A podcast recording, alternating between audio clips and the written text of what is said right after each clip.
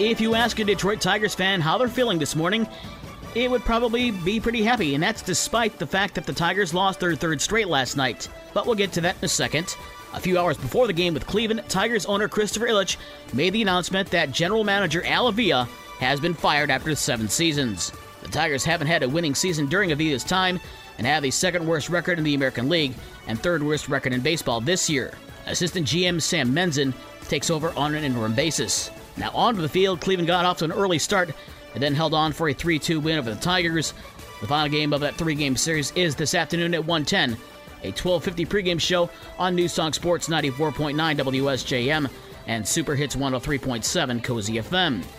Kansas City exploded for seven runs total in the sixth, seventh, and eighth innings to beat the White Sox 8 3. The Royals took the lead for good on an MJ Melendez home run in the seventh inning. The White Sox close out their series with KC today at 210.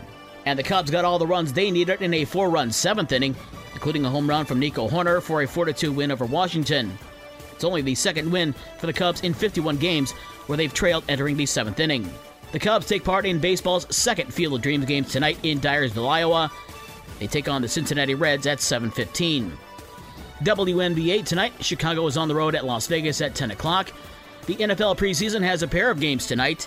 The New York Giants at New England at 7 o'clock, and Tennessee at Baltimore at 7:30.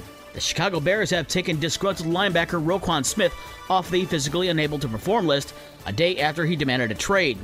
Smith has not practiced with the team but has attended meetings and workouts, but the move could allow the Bears to fine him for missing practice going forward. But it could also mean that they are indeed trading him or signing him to a new contract. The Lions open up the preseason tomorrow night against Atlanta, and starting quarterback Jared Goff will see some snaps during the game, but then it will boil down to the battle for the Lions' backup quarterback spot between David Blough and Tim Boyle. The Big Ten's new media rights deal with NBC surprisingly has the approval of Notre Dame athletic director Jack Swarbrick. He told a group of Notre Dame alumni that having more college football on NBC will promote Notre Dame games during the broadcasts. Yesterday in Midwest League Baseball, Great Lakes beat Peoria 3 2 in 10 innings. Lansing over Dayton 6 2 also in 10 innings.